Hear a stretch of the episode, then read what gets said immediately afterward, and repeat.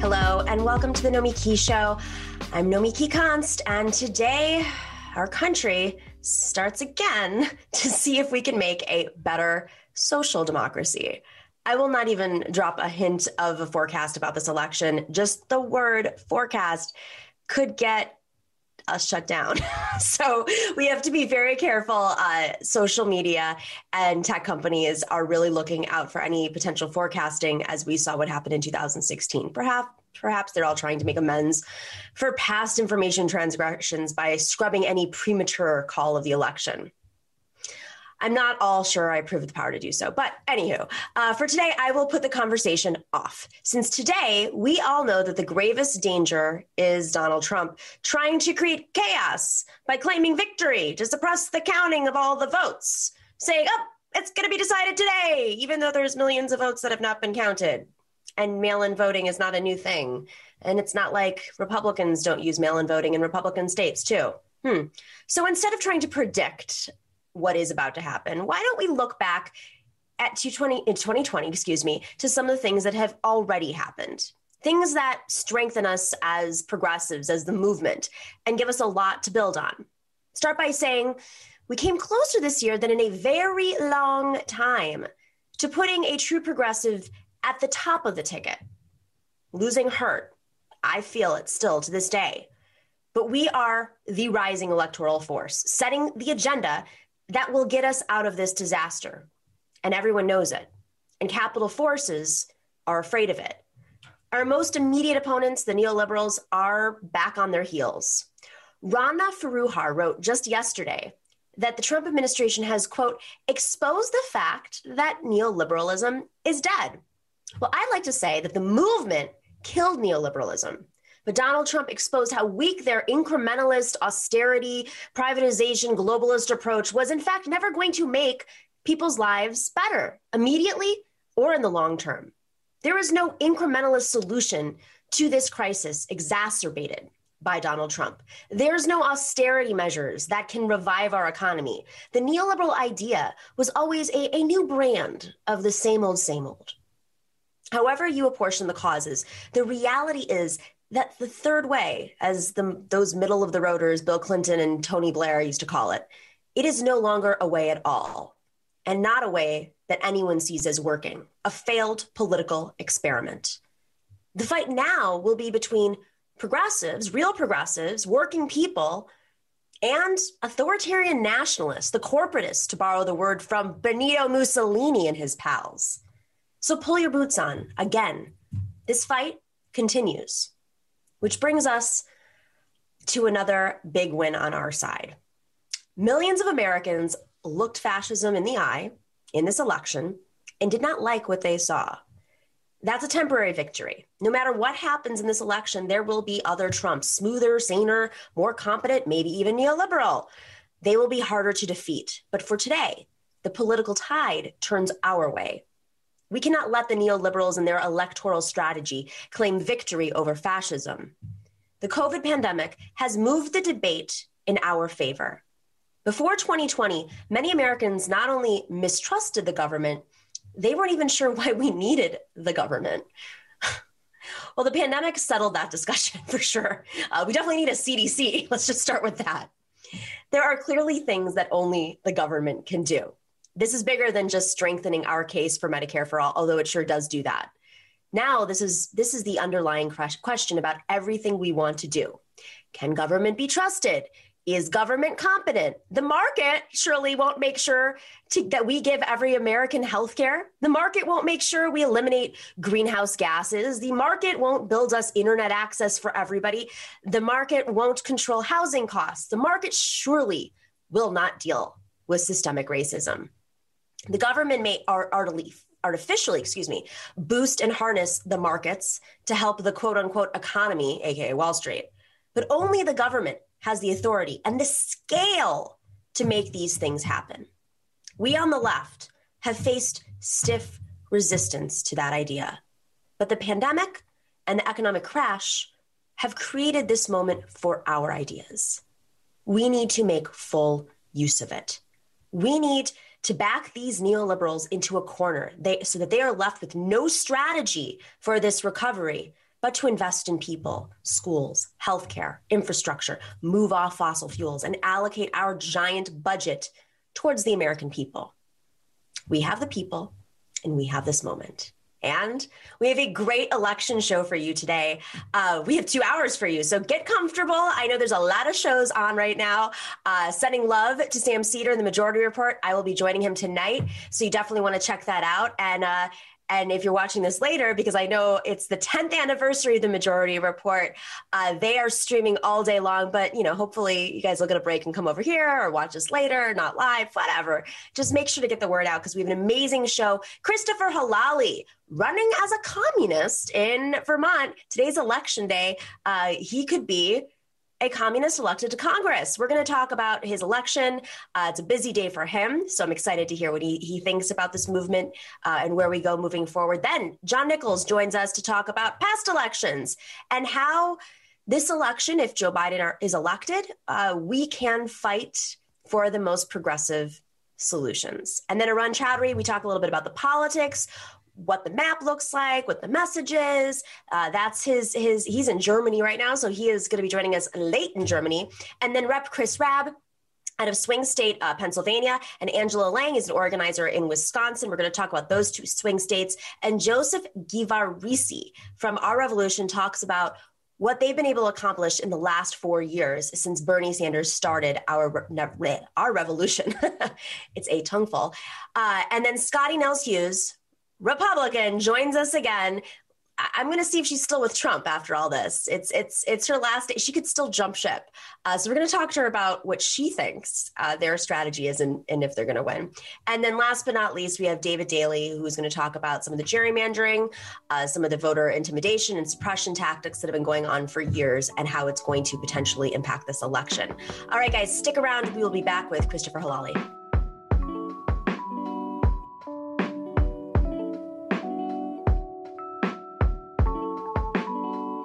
Right, Christopher Helali uh, is joining us from Vermont on Election Day. Happy Election Day, Christopher.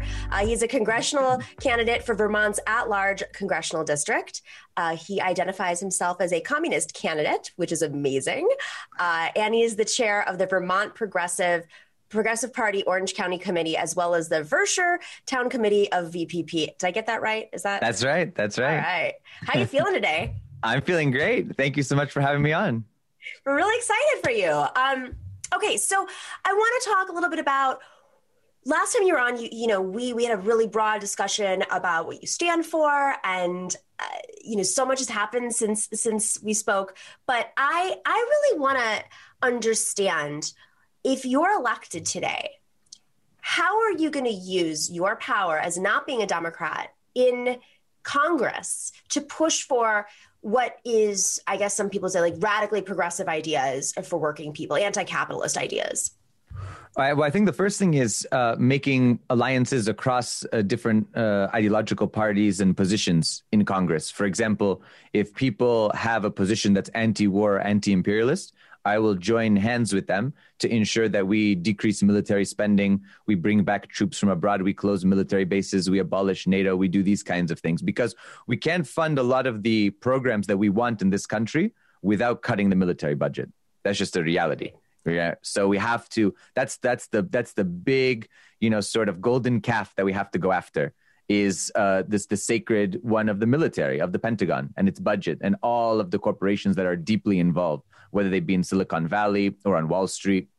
And I think that that's the first step. The biggest thing is if I were elected by some, you know, miracle tonight, um, the biggest thing would be using the platform that one has to be able to spread the message because mainstream media isn't covering these issues. They're talking heads, uh, don't talk about them. And in fact, you know, they're, they, they, they, you know, even when Bernie, for example, praised Cuba's uh, healthcare system, I mean, Chris Matthews had a meltdown on MSNBC and was and saying that lost his you job. know somehow and he lost his job. oh but, well, but that, that, somehow you know uh, the, the, the Cubans were going to execute people in Central Park. So I think that one of the I know it's crazy. I, I can't even. I'm so sorry. it is. It's crazy. So part of it would be using the platform to basically speak truth to power on a much larger platform, you know, because now you have that position. So you're able to use that vehicle to spread the message. and you're able to and i'm i i personally have no issue going on any platform um, you know regardless of whether it's on fox because i think that for example there are many fox viewers who can come over it takes only a little nudge mm-hmm. to get them over into the left it's it's yeah. it's it's really opening their eyes to see that the people that they're going after are not the actual enemies but the enemy is the ruling class you know yeah. of both of both parties the corporate wing altogether. So i think that that that's a huge step. And of course when talking about healthcare education childcare i'll work you know as hard as can be to be able to do any sort of progress in those fields. But the biggest the biggest hurdle is going to be being a lone voice in a congress that is bought and paid for and you know i joke with the the comrades up here in vermont i said you know if i get elected prepare for a funeral um, but in, in a way, it's you know I know, yeah, but but in a way, knock on wood. I have nothing to knock on. but you know, you know the the, the thing the, the the funny thing is that you know it doesn't even have to be you know that's I would be harmed, but I would be so cut out of the of of any of the wheeling and dealing because I can't be bought and and and sold. I'm not a member of the two corporate parties, and I would just be out in the wilderness, so to speak. So oh, the important. Go ahead. Go ahead. Go ahead. I, I think what's so interesting about what you're saying here is, you know, we, we have this cadre of of progressives uh, that were elected without any corporate money, small dollar donation funded, um, and you know, you you always see this sect on the on the left, supposedly or online, that's like, oh well, you know, AOC's a sellout, or or so Rashida is, and and of course, every single candidate has their own um, constituencies, right? Mm-hmm. Uh, being in New York politics is very different than Michigan politics is different than Missouri politics with Cori Bush. Um, and Vermont has their own flavor of, of politics, which gave Bernie the ability to be independent mm-hmm. uh, and not beholden to the Democratic Party's, you know, fundraising games and power brokering that they. But someone like an AOC, I mean, I don't want to, but but but you know, it's it's a little bit more difficult because she has to maneuver the Democratic Party um, internally in New York, the WFP on top of it, mm-hmm. and and of course, um, you know, the games that are internally, so she gets a good committee position. So so you as a congressman, how how do you still get a good committee position if you're going to go to war with them essentially I, I, guess the i guess the main thing is do you like do i personally think that i can I, I, should vie for those good committee positions or do i think that it would be better to go to war and to and to build mm. mass movement and mass power outside of Congress to pressure from outside, from without.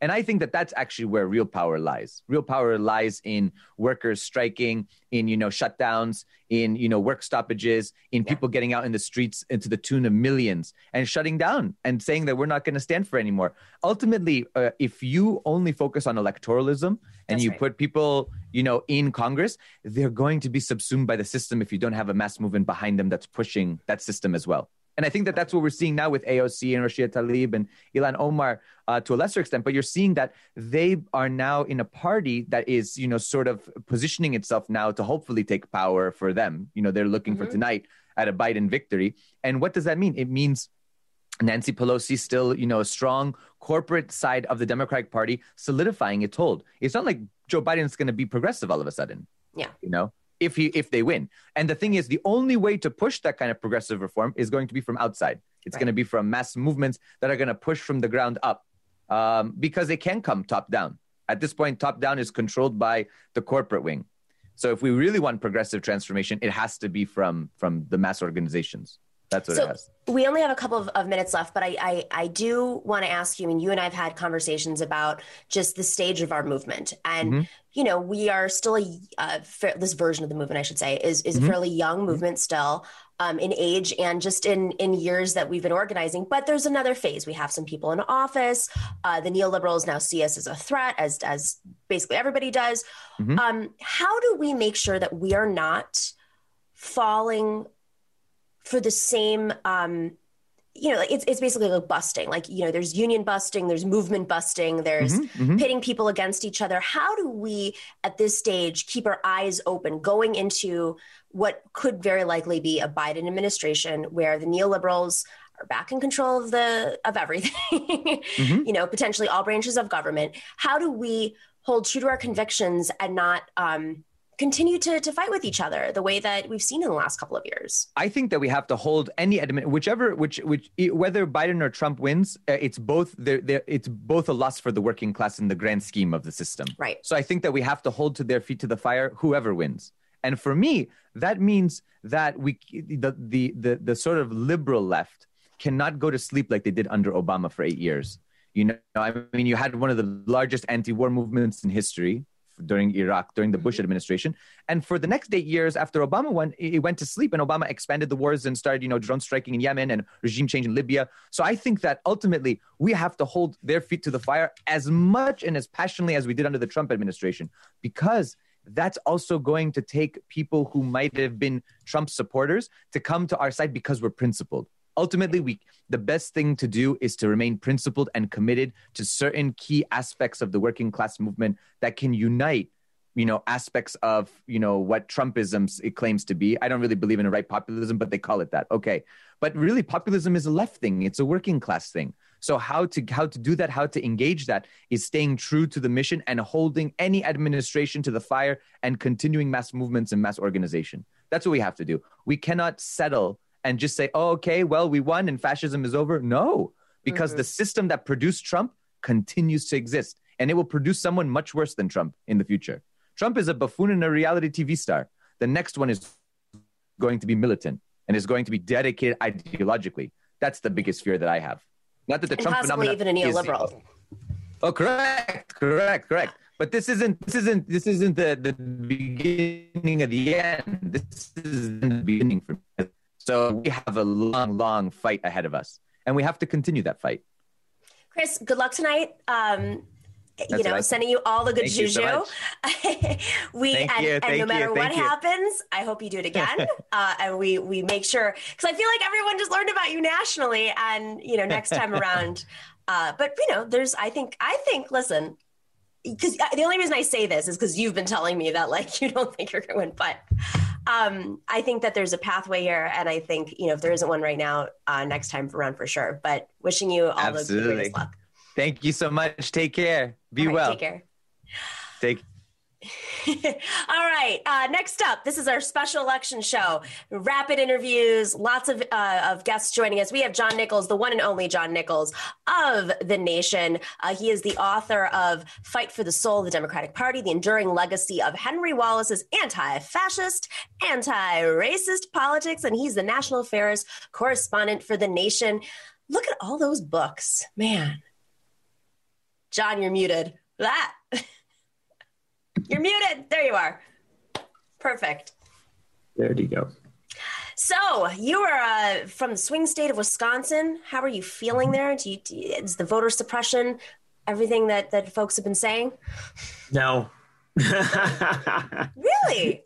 No. Madison's looking at uh, right now. We're, I think we have already per- surpassed ninety five percent turnout um, and moving toward that probably we haven't got the two o'clock report you know time changing that but um, we'll probably be over 100% turnout by um, two o'clock with still six more hours to vote.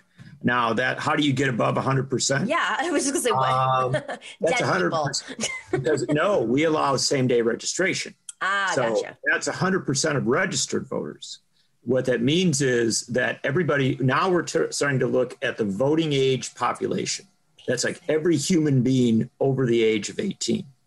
And um, at this point, we're well into the 80s, moving toward the 90% of voting age population. Now, Madison's the high where I live is the highest turnout, often the highest turnout place in the state. But we're seeing patterns like this across Wisconsin. Um, Wisconsin will have an absolute record turnout. It will be, I, I, I think it's safe to say, the highest in history. Um, it, whether it will be the highest percentage of the overall electorate, we will see, but I think we'll very probably get there. And that's true, by the way, nationally. Right. We had 100 million votes cast uh, before the polling places open. Um, we're now looking at the possibility of 50 to 60 million more being cast that throws off all the pre-election calculus about whether Trump voters will vote, you know, more on election day. There's a lot of evidence now that Biden voters as well. The Trump voters are clearly coming, but so too are a tremendous number of Biden voters. Right. Long lines in major cities. Um, so voter suppression is a huge issue. It's a vital issue in Wisconsin. It's a vital issue nationally. However, so too is COVID 19, racism, xenophobia, climate crisis, a military industrial complex that's out of control, a million other factors that are there. And the evidence is so far that uh, across this country and certainly in Wisconsin, people are willing to, you know, fight their way through whatever barrier is put forth and voting at, at stunning levels. It's this is this is an inspired day. There, there's So- simply no doubt. It's so interesting you say this. I mean, I um I was thinking about 2008 and you know, I I worked on the Obama campaign in 08 uh, as an organizer and in 2012 I was uh, one of those national co-chairs that they put out there, right? And I say this because, you know, George Bush was my generation's nemesis when I was in college and we couldn't imagine a, a worse president right? In in, in 2000 and i think some of the energy was captured in 2008 obviously was historic with the first black president. Um, he was an extraordinary or- orator uh, anti-war as well in the beginning and and was taking on a very unpopular republican party um, you know and a, and a pretty uh, lame presidential nominee. And the turnout was seismic. It was this it felt like this. I never in a million years would have thought joe biden would be the person to inspire. I mean it's just looking back at history because I, I i wanted to have you on to talk about just the historic context of this moment. Um you know have we been here before? And what is joe biden you know we know what joe biden looks like right now right we know he's a neoliberal. We know that he moves on, a creature of the Senate. Uh, we know he's folksied and go to Ivy League schools. But I'm very curious how progressives are going to look back on Joe Biden because his his absolute, if he is the president, uh, the crisis that we're dealing with, his absolute need no choice but to respond to the moment with progressive ideas. I mean, there's no because there's no neoliberal solution to there's no incrementalism out of this, as I said in my opening. So how is how is history going to look back at this moment with Joe Biden? That's a tremendous question and exactly the right question to ask in many ways. Um, let's first off put the con- the turnout and the, what we're seeing today in context, and then let's look a little more at Biden. Uh, I would not begin to suggest to you that the turnout today is a Biden turnout. Mm-hmm. I think it is a circumstance turnout. Mm. It is a moment turnout. And uh, I will remind you that many of our greatest presidents were elected by circumstance or moment turnouts and then rose to that moment and achieved greatness. They didn't come with the greatness, they were sort of thrust into it. And, and so that's the way to, to look at this circumstance. People are turning out, I believe, because they have been confronted by the realities of our society. Uh, and it's not that most Americans aren't confronted by it all the time, but COVID 19 made it so grim, so overwhelming that people know, a lot of people know why they're voting. And they, they are voting uh, because it is a matter of life and death. They are voting because uh, their president has lied to them. They are voting because, uh, in a moment not just of a healthcare crisis, but also a racial justice crisis, they have seen uh, not just an insufficient response, but a, an, uh, a damaging response from the current administration. Right. Now, how do we put that all in context? No, there are people who are voting today, tens of millions, for Donald Trump. So some people are not just forgiving him, but maybe embracing exactly where he's coming from. And we have to understand that. That is a part of our whole. But uh, to me, uh, my sense is that a substantial portion of our bump and turnout is people who really do want something different and better. Hmm. Um, if Biden, if I'm right about that, and if Biden becomes president, the pressure on him to be different and better will be overwhelming. And the fight will not be between Trump and Trumpism versus Biden and Bidenism. The fight will be between Biden and a movement driven demand that he rise to an occasion that we have not seen him rise to in the past and that's fine right that's that's you don't look at you don't look at who they were you look at who they are where they got to what they can do. In that context biden has the potential to be a great president uh, a truly great president. And uh, and i do not know if he will be. That's that's way beyond my speculative capacity. But i can tell you as somebody who's written a lot about franklin roosevelt Right. That while Roosevelt was a reforming and very competent governor of New York, an impressive governor, without a doubt, who had taken on some of the, the corruptions of his time, uh, I think it would be unreasonable to imagine that anyone thought in 1932 that Franklin Roosevelt was going to be who we think of him as today. He that was that that's off. ultimately the question I had is yeah, did yeah. the movement see this this essentially an oligarch, right? Um, being how I mean we we look back was I mean even Johnson I, I think about this too. Oh, yeah. I actually think as more it's more comparable to I think the moment is an FDR moment. Um, but the person I see I see Biden more as a Johnson creature. Of the Senate being able I don't know. I mean, but maybe he's not so strong armed. In in You're right. No, you're exactly right. And Johnson is the comparison figure. I would also suggest to you uh, Harry Truman might be a hmm. comparison figure. Hmm. And remember, Truman's 48 victory was a pretty epic victory. It wasn't just that he surprised people, he won big and had swept in a lot of members of Congress. It was a it was right. an important win. So we often get this with uh, a president who is uh, sort of a lucky break for him, right? Hmm. In this case, it's always been hymns. Uh, that they get to their position of power, uh, not because they were necessarily the most beloved person of the time or the most perfect candidate, but uh, in the case of both Truman and Johnson, their predecessor died. Uh, in one case, died of illness, the other assassination, but they were each in this position to then build upon it. Uh, Biden's somewhat different because he's coming at it uh, in opposing an incumbent president, not inheriting the presidency. But when we understand that, yeah, that's what the kind of thing we're talking about. And the size of the victory, if indeed it is a Biden victory, matters a great deal. Because uh, remember that in the case of Johnson, he got a, a, Senate and a House he could work with, a more progressive Senate and House than he had had before. Uh, he had, by the way, also moderate to liberal Republicans he could work with. And you know what you had happen in 1965 was incredible. You know, you're talking about Medicaid, Medicare, uh, extensions of voting rights, a war on poverty, uh, beginning the process of building out public television.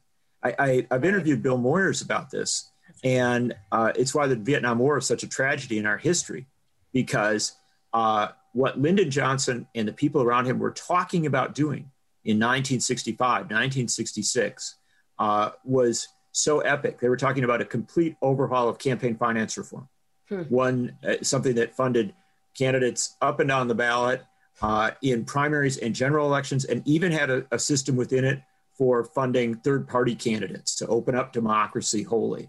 Uh, they had a plan for a American, or at least they talked about the idea of a plan for an American BBC, something as as sweeping as that. So you, here you are fixing the politics of the country. Here you are fixing the media of the country, and then you're also talking about ending poverty itself.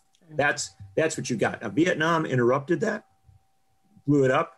Create it was a terrible terrible error, but you had Lyndon Johnson, kind of a hack politician out of out of Texas, suddenly in this epic moment. Well, why did that happen?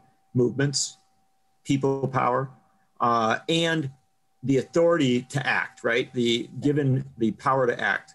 And the scary story tonight or today, Nomiki, is that while I, we're talking about the prospect that Biden may win, I think we also have to look at the prospect that he will not have uh, a sufficient Senate. Uh, there's a good chance Democrats may take the Senate today. Uh, I can look at those races and see that prospect. But taking it like with a 50 50 split, even a 51 49, that's feel good.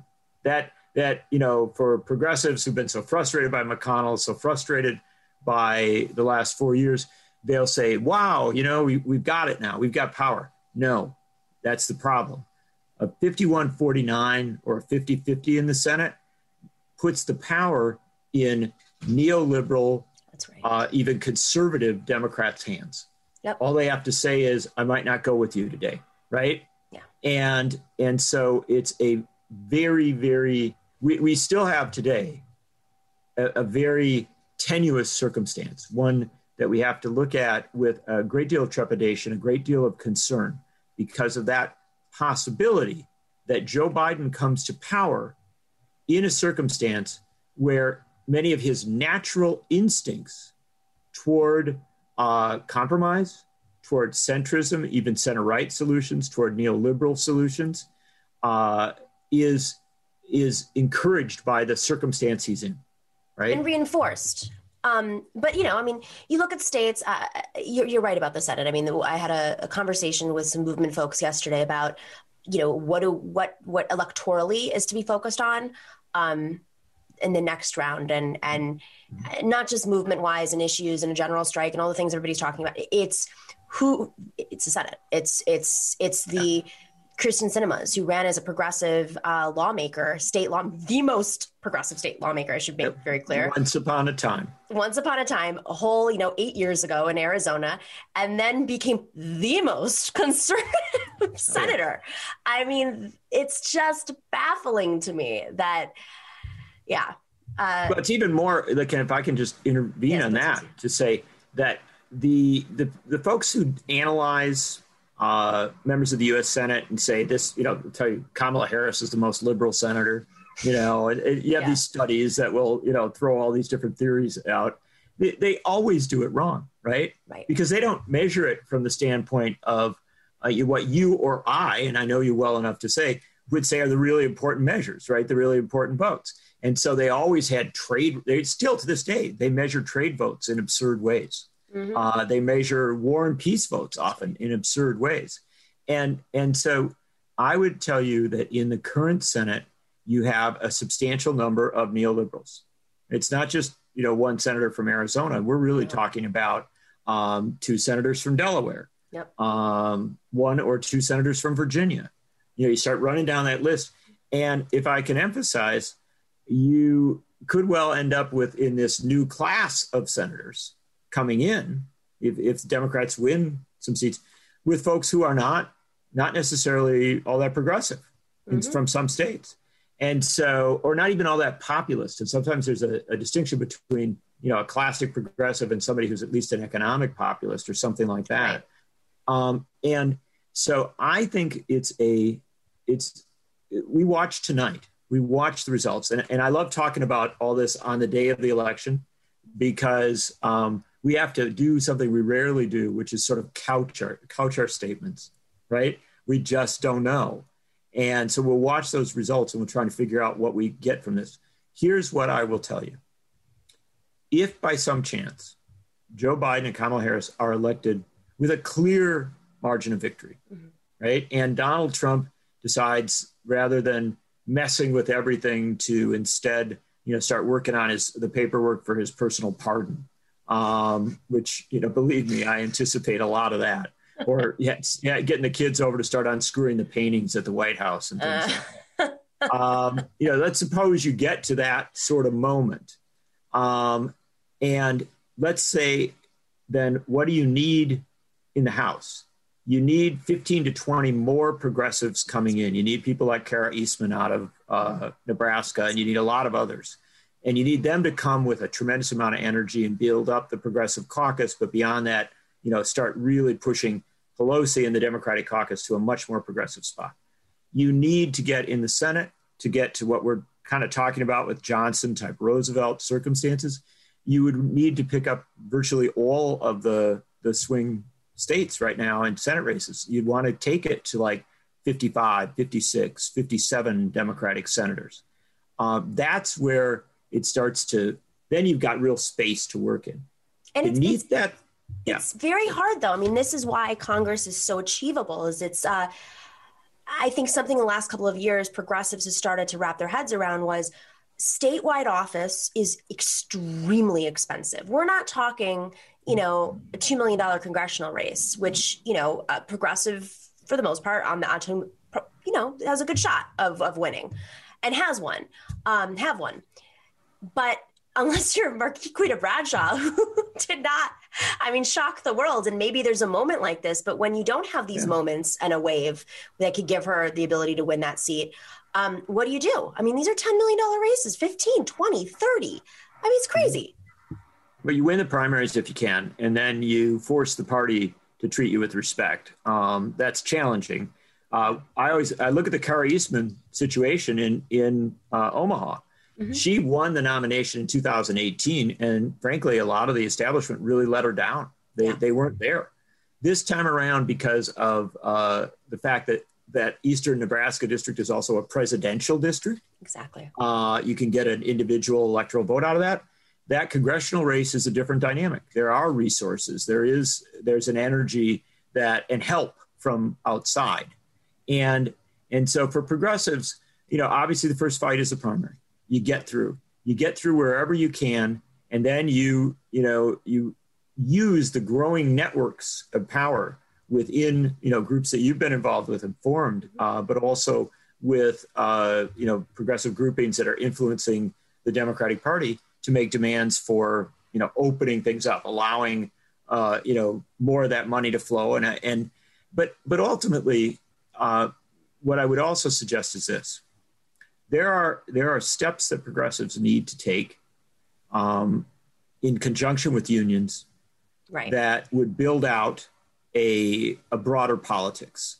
And the one of the biggest crises of the Democratic Party in the last 20 years, in addition to neoliberal, you know, kind of the neoliberal surge, which actually I'd take back 30 years and take it back into the new new Democrats and Clinton and all that. But in the last 20 years, what we have seen is a real collapse of rural progressivism. Mm-hmm. And and I, I, cannot begin to emphasize to you that it was there. It was real. In when the Iraq War was uh, coming on, you know, we were having the 2002 vote.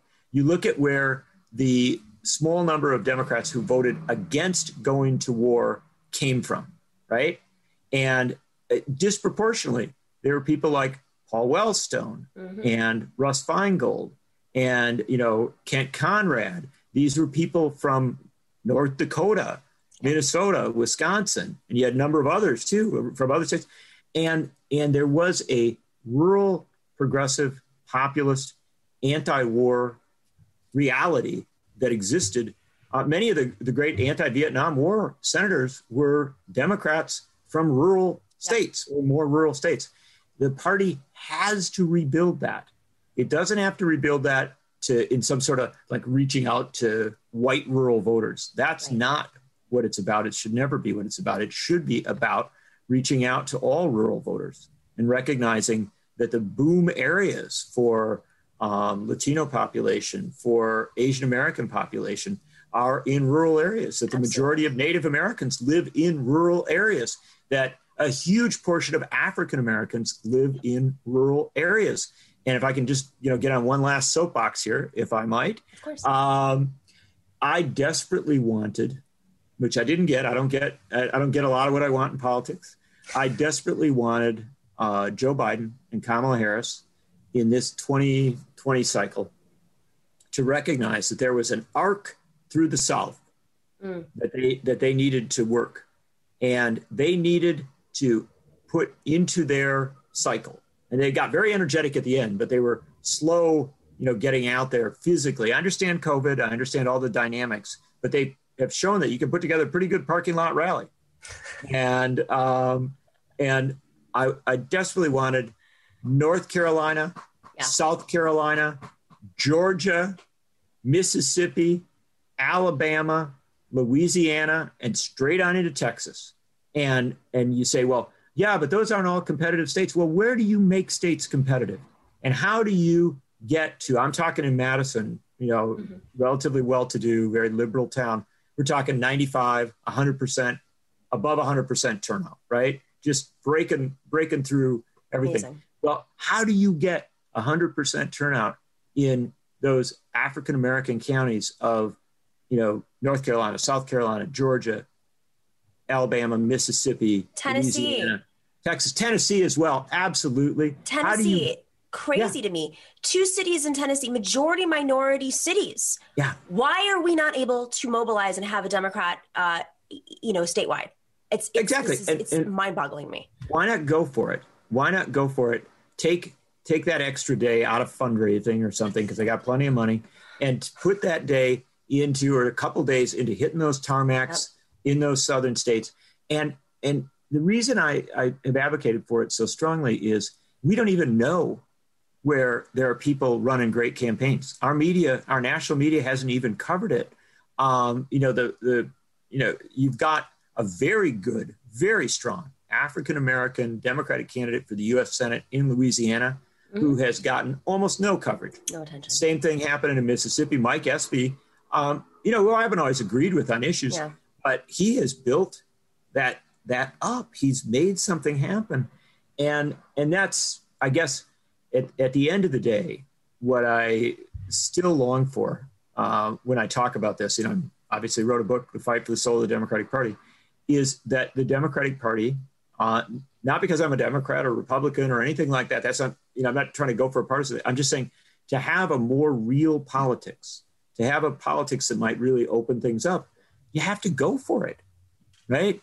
and and I think we will be quite heartbroken uh, at some point in the future if we realize that opportunities to go for it were missed in 2020 that you got really close and you could have gone that next step so the worst thing is that it comes that close. No, I yeah. think you're right, um, Jon. Uh, just before you wrap, I mean this. This reminds me of the fight um, post 2016, which was over the DNC. And I know people like to criticize me for trying to reform the DNC. And it's like, how do you reform it? And listen, I, I don't know how to reform it, uh, but I probably know more than 98% hmm, of the people in the progressive movement. And I say that because it is it comes down to these like committees that are made up of i mean we tried to do one thing where we banned conflicts of interest in the voting mm-hmm. dnc member and that alone would have shifted the committees that decided the uh, how the budgets were were spent how uh, the, the, the the the the primaries were set up and it would have really just come down to not having certain consultants weapons mm-hmm. manufacturer consultants in the party mm-hmm. who were not elected who were appointed by the chair. And so, what does that do at the end of the day? It means that you have a party membership that may not agree with us on everything, but at least they agree on spending money in states that we never, that we just never should have left. And that's, that's all right. that was about was how do we make sure that there is a Democratic Party in Louisiana and Tennessee and Arizona that's not getting what Tom Perez promised them, which was a couple thousand dollars. You need to mm-hmm. build a party because progressives, you know, we can do it from the outside and we can run our own races. But if there's infrastructure, that's what lets us, once we get past those primaries, that really uh, builds the infra- that infrastructure being there is what creates the runway to com- compete with the Republicans. And it's hard, but you're right. It's a moment. And I'm hoping that Joe Biden, who will inherit this party, uh, recognizes yeah. this. And we got to pressure that too, as well. I, I agree with you. And if I can just close it off you know, in our always I love talking to you. It's always a pleasure. Same here. And I love the fights um, and the the struggles. All I can tell you is that as I look across the country right now, I see people who have have kind of grabbed grabbed the the the moment and and are running and out i live obviously in, in the middle of the country in wisconsin and out southwest of me uh, in southwestern wisconsin my great great great great great great grandfather was the first state assembly member from Southwest Wisconsin in the when Wisconsin achieved statehood. Uh, that is a to this day a totally rural district. It is all small towns and farms, and there is a woman running in that, Kriss Marion, who's a just a straight on progressive for economic and social and racial justice. And she ran and she got beat two years ago in a in a state senate race. Now she's in a state legislature race, the assembly, and uh, I think it's a very good chance she wins today. And so as I look at this, I I believe that um, that the possibilities are everywhere. Mm. That the possibilities for building out a party that can win is everywhere. But you have to make that deep long term commitment to it. Yeah. And one of the best things that was said to me about Joe Biden, intriguingly enough, is that while he is he has been a neoliberal and he has disappointed on issues of war and peace and, and a host of other matters that, that I happen to care about very deeply, person said, you know, he is a party man, i.e., hmm. he actually cares. He's very, very loyal to the Democratic Party and he cares about that party. So, one of the things that I would just simply close and say is for progressives, in addition to fighting for an an economic, social, and racial justice, climate justice, and peace agenda in this new administration. And you're going to have to start fighting immediately if this administration comes to power. There should also be a fight to convince not just Biden, but other people that if you want to actually leave a legacy with the Democratic Party, it has to go down into those rural legislative districts. Yes. And you have to, you got to finish your presidency not with a decline of Democrats in state legislatures, not with a decline of Democratic governors from where he started, but with an increase. Right. That's the point. In politics, the point is to build up right. and get better, not go down and get weaker. Of course, you're alluding to, to movement president uh, Barack Obama, who lost the move, left the movement uh, right after he got elected and lost. Well, well, actually also 1,200 seats, but and Bill Clinton also had the same thing happen. Lost Congress. You know, yep. Yeah, I mean, lost massive numbers of legislation. Thirty years they held Congress and, yeah. and, lost it. I mean, that's an extraordinary loss. Yeah. Well, and the thing is, the thing to understand about this is that that those losses were not necessary. Right. But if you want to avert them, you a make the commitment, do the party work that you you've been very engaged with, but b you go incredibly big on your agenda. Mm-hmm. You make your you make your power something that people want to relate to. Mm. That they want they they see things happening because of you. And it's the difference between whether you go with a neoliberal $2 trillion stimulus or a progressive $4 trillion stimulus. It's the difference between whether you really, really do try to make infrastructure not just a you know building bridges and stuff like that but a vehicle for achieving racial justice right. and economic justice in this country and you can do that and you know look it's it's something where at the end of the day no matter how many gripes we might have we sit here and say wow something big is happening and if something big is happening suddenly you start to get people excited in small towns and rural areas and urban neighborhoods and you have people who have never been a part of it say i want to be a part of that. And so it is a it's an intersection of policy and movement building and you pull that into a political party you know it's the point at which you start to talk about really achieving the power to do something good. That's right. Jon nichols it's always such a pleasure to have you on. Thank you for your insights your uh, projections your uh, you know looking back at history and and thinking about this moment that we're in i'm just just so grateful to have you on. And crossing our fingers for tonight. Hope you get to 150% in wisconsin.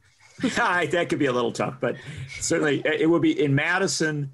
Uh, let's just hope that that we push it as far as possible and that that helps to sweep out across the state. Quick you know i've been doing this um, offline. I've been taking bets with folks what the national turnout's going to be. I think it was yeah. about uh, it was like 55 i believe in um, 16 somewhere around there 54 55% if i'm correct and a couple points higher and i already messed up on the numbers uh, with obama so i'm projecting to be safe 69% i actually feel like we might go further nationally. 69 turnout. you're saying 69% turnout i'm i'm saying nationally that we will get there but wow. it might I, I mean there's no maybe even beyond that. I don't know. What do you think? What's your? I think that's uh, you know getting to getting to almost seventy percent turnout in America would be an epic an epic yes. moment. Um, and I love your prediction, and I will never disagree with you. Uh, uh, I will say that that's a hard that's a hard climb to get to, Except that one thing that I keep reminding people of is we should never ever compare our turnout to what it was in the last election or even in the best election in America. We should always consider, compare our turnout to Belgium, where it, they recently had 93%. Unreal, unreal. Yeah. Or to Norway, where at least they got to 80, or to yeah. Germany, a reasonably comparable country where they've quite frequently been in the high 70s and in mid to high 70s. And so, eh, look, I can tell you this if we get ourselves into a pattern of high 60s, low 70s, even mid 70s turnout, a couple things happen right away single payer national health care yep. and free college. Tell you right there, you want to tell how to get to those things? That's think of all the organizing, all the stuff you do. Give me a 70, 75% turnout, and I will tell you that that suddenly our government starts to respond to the whole of the American people, not to just portions of it. Right. And we get to big stuff. So and that's why I open primaries. Your proposal. What's that? I embrace your prediction. Thank you. well, that's why I mean, looking at a, uh, you know the turnout with open primaries in and same day registration in Wisconsin is such a big deal, and why you know those things matter. Um, getting back to the electoral politics uh, side, Does. you know. Do you know there's it? My daughter is working the polls today, and at her polling place there are two tables. One table is for people coming to get their ballot and do their regular vote, you know, the whole bit. There's another table just for people signing up to vote today. Wow. Uh, every time I go to that polling place, when I see a line at the same day registration at, at this, they are young, they are often new voters, first time voters sometimes. Yeah. And to, to see that happening, that's how politics should be. It should Amazing. be, you know, I haven't paid a lot of attention to politics, but I'm into it now. I'm here at the polling place. Don't tell me I can't vote. Register me and let me have that ballot today. That's that's, right. that's how democracy ought to work. Jon Nichols, thank you. Thank you. Crossing fingers. All right. Uh, speaking of Germany, which was just brought up a second ago, we have Arun, Ch- Arun Chaudhary live from Germany. Uh, we are going to bring him on right now as we are going to move swiftly into the next guest. Uh, Arun is a political filmmaker. He was formerly the first official White House videographer and worked as creative director for Bernie Sanders' 2016 campaign. Arun, thanks for your patience. I was just so. Back when we were young people yes, yes. No, no. You, you and Jon were great. I just need to correct both of you. Okay, no way seventy percent turnout. Well, I was going to uh, ask because, you for your prediction. Uh, I mean, less because every one is harder, right? And especially with the campaigns we run, where we don't talk to like non-voters, like where do those like people come from? Uh, you know, obviously, relationally is where they come from. Um, so I think like once you struggle past like 65, I mean, it's just sort of, it's not even like it's not going to be amazing. It's like if you're at 65, getting 67 was as hard as getting from 58 to 65, right? Yeah. So like by the time you get to 70, you've just like climbed like five mountain That's why I said 69%. there's people who aren't considering, there's people who don't like think about Donald Trump that much voting in this election. And like, I'm not sure those people are voting in this election yet, right? People who are actually just voting on like an economic recovery or, or yes. something like this? I think I mean the only reason why I said sixty nine percent. I know it's it's it's far fetched. Like everyone's going to be like, "Well, you're crazy." No, I, am I'm, i know you got to say something like I'm having that, fun. yes. No, and you're showing the thing, right? And what Jon is saying is true too, which is like things become possible with like an actual higher base of engaged voters right. not just on the electoral side but on the organizing side. Right. Uh, my other nitpicky thing is i think he's wrong about madison. I think it's the milwaukee turnout that's going to really show us uh, how wisconsin goes and how the nation goes because that's where we actually have a working class of color like primarily that's where most black factory workers traditionally are from. And i think seeing if the biden campaign reached them is important because there are people who were not reached by the Hillary campaign. We're going to have Angela Lang on a little bit later, who's been doing extraordinary organizing um, for the last four years, specifically with the Black Milwaukee vote. Um, I met her when I was out there reporting a few years ago, so I'm excited for that segment. Um, Arun, this is uh, this is such a crazy. Oh my God! Hi, here we are. Oh hi, four years later. All right, so I have a question that I, I was going to ask John, but then I thought, no, Arun might be better for this one. This is like a what if moment and I love playing these political exercises. And it's sometimes we do this off camera uh, because, you know, of course, the audience gets really angry. But you know Bernie very well, his organization. Um, obviously I, I was a surrogate in 2016 and, and continued on for a few years helping out with the electoral stuff. I have a theory that the neoliberals, I start off the show saying neoliberalism is dead and the movement killed it, but Trump exposed it essentially. And I have a theory that, you know, neoliberals are of course going to run away with this, say their strategy worked, and this is like why you have to peel the center and blah, blah, blah, blah, blah, whatever. But I actually think that if they really wanted to kill the movement, and this is why I think the neoliberals are just not the sharpest strategists for long term. If they wanted to kill the movement, they should have let Bernie win and then done what they've mm. done to every other, frankly, progressive that's reached that level.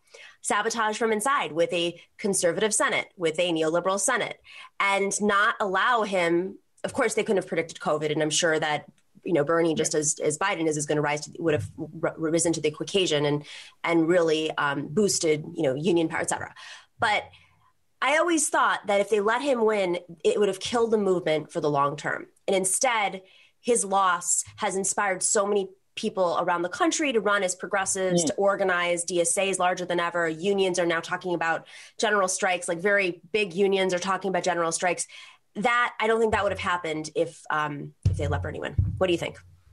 I think there's something to that, and I think we are in agreement with things like you know floating around uh, Bernie and Warren as possible cabinet picks is more about defanging like actual big structural change, as the Warren crowd would call it, rather than uh, you know rather than promoting these things. I do agree, but I think that there's something in the psychology of a lot of sort of the establishment campaign strategist, consultant, democratic industrial complex, for lack of a smaller term for it, that has to win this election with the exact same strategy in 2016. Yes. Just has. It, it like like they may agree with you, like in principle, like, oh yeah, we should run Bernie as a front and like, you know, get him confused and maybe, you know, like whatever like the plan is. Uh, but like what's really, really important to a lot of uh, uh, of people who are really mired in that world is sort of proving that they did nothing wrong in 2016 and that it was any number of accidental or nefarious. It was, it was sexism. It was, uh, it was Comey. It was Bernie. It was yeah. You we've heard it all. It was always right, so- something. And it's just sort of hard to come away with an autopsy that doesn't say that either the candidate or the campaign was lacking. Like, if you can't find either of those things lacking, you're not looking. Yeah. Well, it's also like you said. I mean, it's it's at the top. You, you the thing that that that Trump, right? Trump seems right now to be flailing um, in a sense that he is not trying to build his coalition. He is trying to solidify the like whatever his new, I don't know, his endeavor is going to be moving forward. Um, but that that that radical right cuckoo base.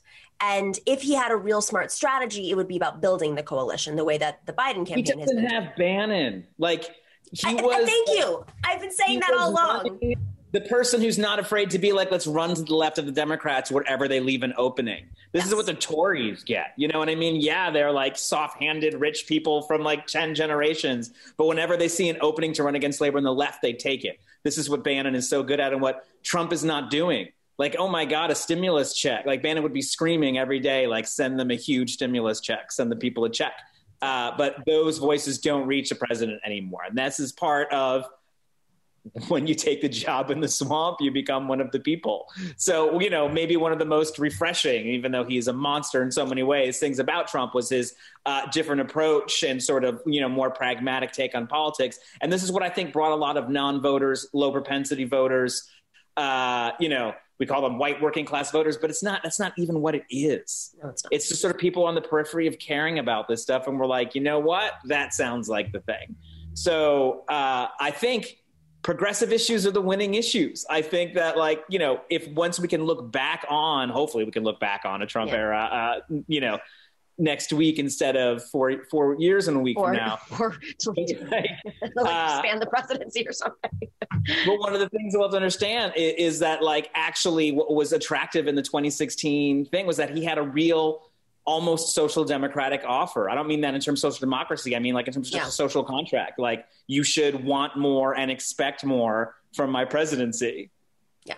And he did not obviously follow through on that, so it left. You know, oh no, these people are Republicans who he's hanging out with. You know exactly. I mean? like, so these are not the friends of the working man as much as he might want to be. Yeah. I think there's things he wanted to do uh, in his first term they didn't get to do. I think if he had his druthers, we would actually not be in Afghanistan right now. Yeah. Uh, I think for very different reasons than you or I might pull out troops from Afghanistan. You know, he might have like a lot of nasty racist words in there. But like, you know, this is another thing where he doesn't have those advisors in the White House with him. He just has people from the national security establishment who are like, yeah, but you got to bomb something. And then when he, but when he did um, flux his muscles in the beginning, right? Uh, whether it was pulling out troops in Turkey, for instance, I mean, there was an immediate snapback from from pretty much anybody in the military industrial complex in DC and globally at that that impulsive decision of his, which seemed to come from some who knows where maybe it was who knows actually? There's no sense. I mean steve bannon in his jail cell who knows? Yeah yeah. On the yacht. Um, all right Arun, i want to talk about the message of the biden campaign. You're very familiar with this network of folks. You were on the obama campaign of course and in the white house. And so you know there's there's a clear difference of opinion. I mean you are far more progressive than than they are. Um, maybe they used to be a little bit more progressive. Who knows what happened? Money money money. But uh, it seems like their campaign started a month ago. And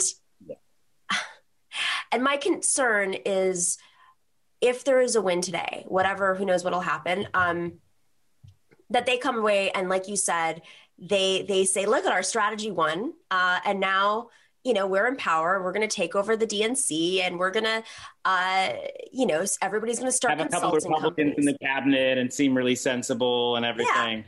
Uh, no, it's a big worry. And no, to answer your question, I don't think anyone was sort of more or less progressive back in the day. It's just that there were those of us who were very progressive in Obama's coalition because he was there to end the Iraq War.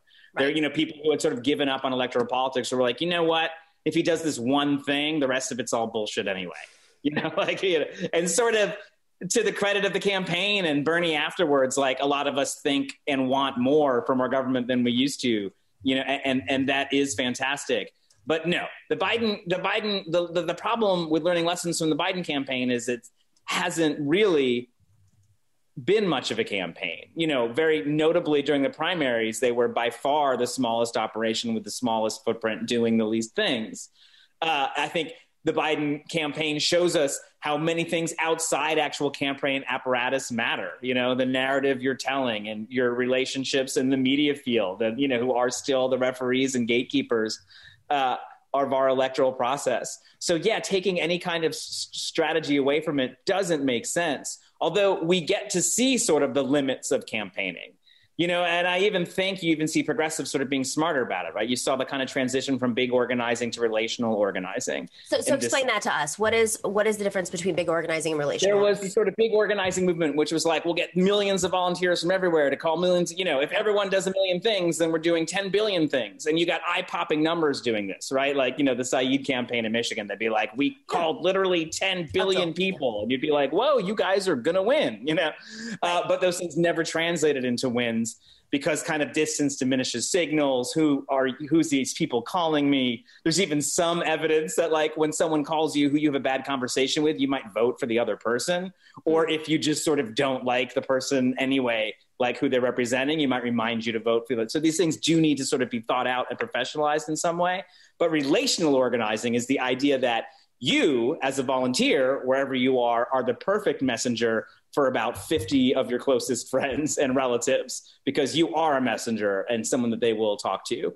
And so the idea is sort of giving um, making it very easy and convenient through things we have now that would I'm in Germany now, and these things make the Europeans like the idea of privacy crazy. But scrape your contact lists and suggest people haven't voted yet. And you know, there's even things popping up when someone in your household hasn't voted yet. It'll be like, hey, you know, somebody lives at your address hasn't voted yet. I know you're all Democrats. Like, you know, it's time to knock on that person's door. Uh, you know, it starts to feel pretty invasive, but it gets the job done.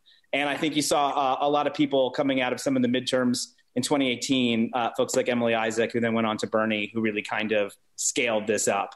And that was, I think, why you saw. And again, the primary was sort of cut short, and we're not taking lessons uh, you know, why you saw the septuagenarian Jewish socialist carving a very healthy 30% was actually some of these unlikely uh, people of color, working class voters, mm-hmm. whether they be meatpacking plants of uh, Latino folks in Iowa, whether they be in the back rooms of casinos in Nevada. What added on to his margin of victory, we like to say, oh, the kids are going to come out. The kids actually didn't come out. Right. It was working class people who'd been talked to the first time. Came. Well, to be fair, when we say the kids didn't come out, I mean, they didn't come out at like senior level. They they came out at traditional turnout levels. So you know, I am not a vote shamer. I think there's all kinds of reasons yeah. to vote and not to vote, and everyone has to make that decision themselves. But like the sort of demographic thing that people wait for, like it's destiny. Right. It's like if youth vote is this certain percent, then all of a sudden everything will change. It's right. like you know, it's more of a 50 state strategy applied to the population. You're like, you know what? Actually, like let's let's take a look around and see where all of our opportunities are. Well, and that's why it's important to have experienced folks on your campaign. Right. Um, because when you do relational organizing smart with smart people, all of a sudden you're running these things in 20, 30 different languages. And even someone who wasn't planning on voting, when you call them and you speak to them in their native language, they're like, you know what? That's the kind of thing that gets you on the bus and gets you out to go vote. Well, that used to be, I mean, back when there were political machines, and there still are. I mean, New York still has a political machine. It's weaker, but these were the types of operations that you put in place when neighborhoods were divided up by what language you spoke. You had it was relational organizing. One of the things in the Bernie campaign that frustrated me um, and you know i guess there's enough time difference to, to, to explain it is sometimes they would import elected officials that spoke that language to another city to speak that language to that group and you know, that's sometimes that works if it's a big enough name. Uh, but like if it's a Latino from Chicago going to California and speaking to a crowd of, they would rather see their local elected official that they know speak to them rather than someone who speaks Spanish from Chicago.